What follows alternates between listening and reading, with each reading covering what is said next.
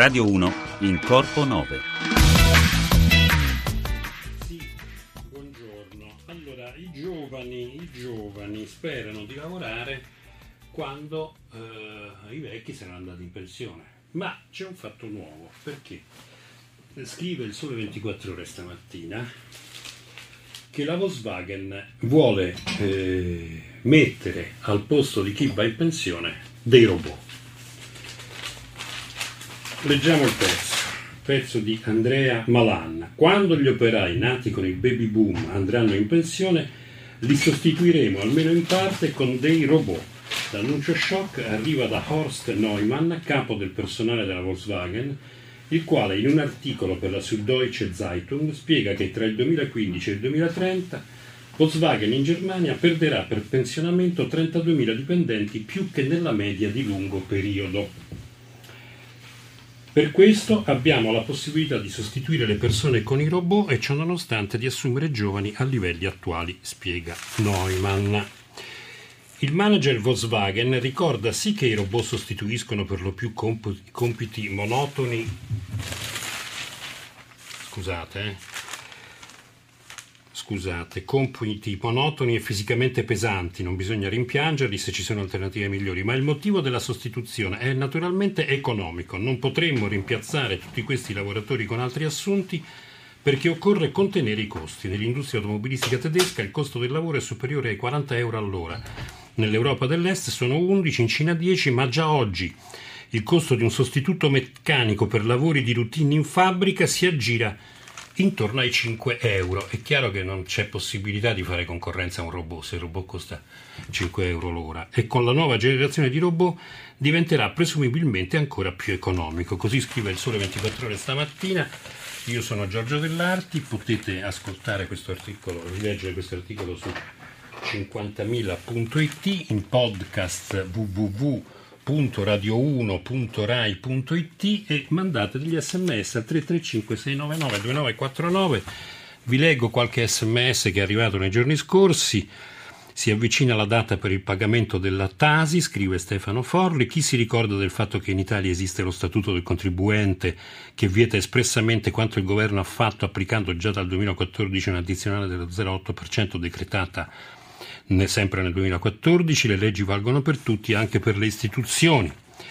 Vi ringrazio per le risate che mi avete fatto fare con l'arte facendomi ricordare il gabinetto nel film di Luciano De Crescenzio. Questo è un, è un, video che si vede anche in internet, direi quasi virale, non ve lo racconto perché poi non la finiamo più. Questo scrive Domenico, Domenico. Per ascoltarla mi alzo più tardi. Maddalena Rampin, grazie Maddalena.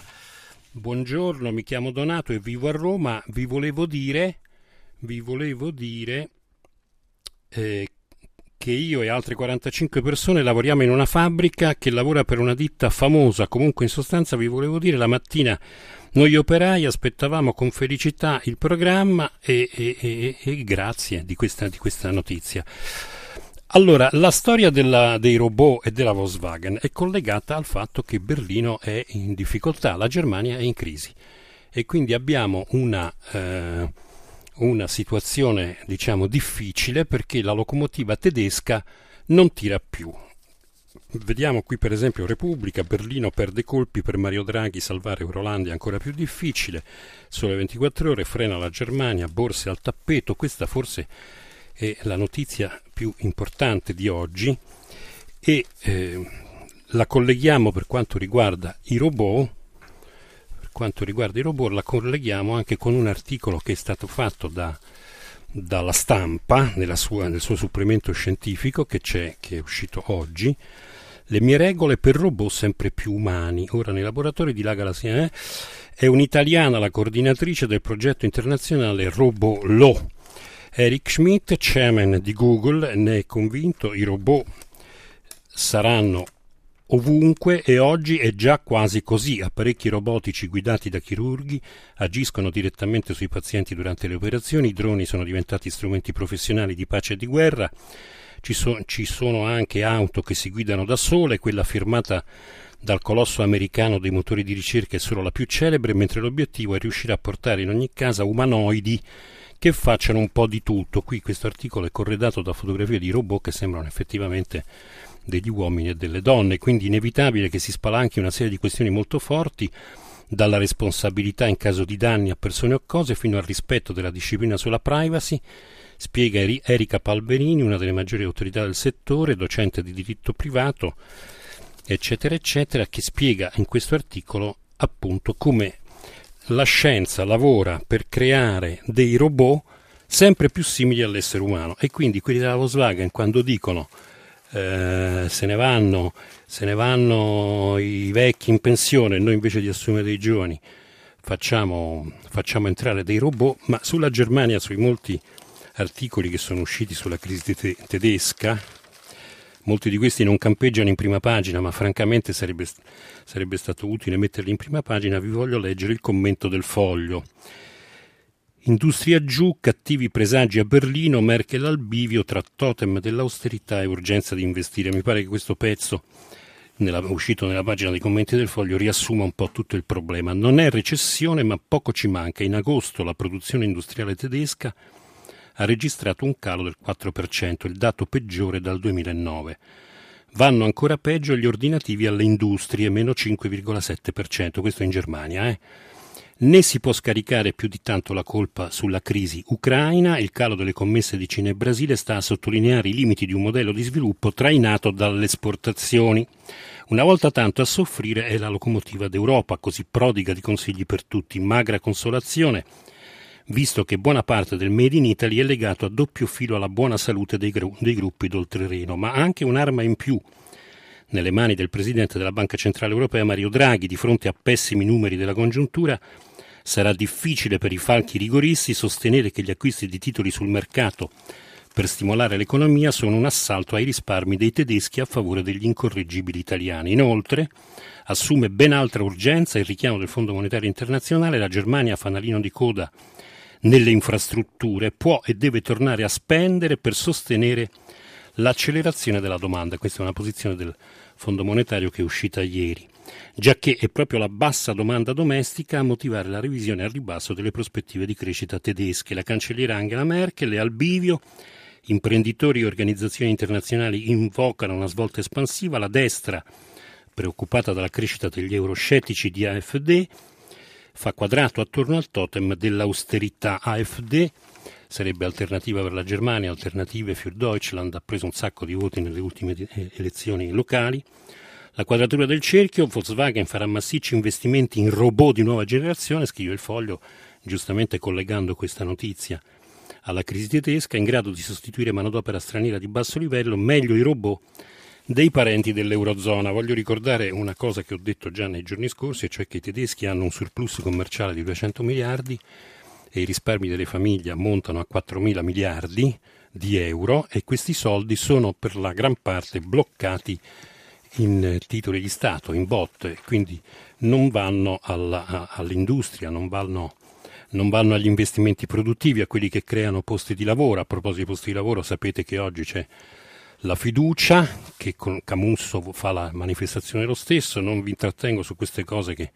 sono state dette dai GR, dai TG, stanno su tutti i giornali, insomma, alla fine diventano di una noia mortale. E invece vi leggo, vi ricordo intanto 335 699 2949, vi ricordo che potete riascoltare il programma in podcast www.radio1.rai.it e vi ricordo che tutto quello che leggo e tutto quello che cito anche di passata si può poi leggere sul sito 50.000.it.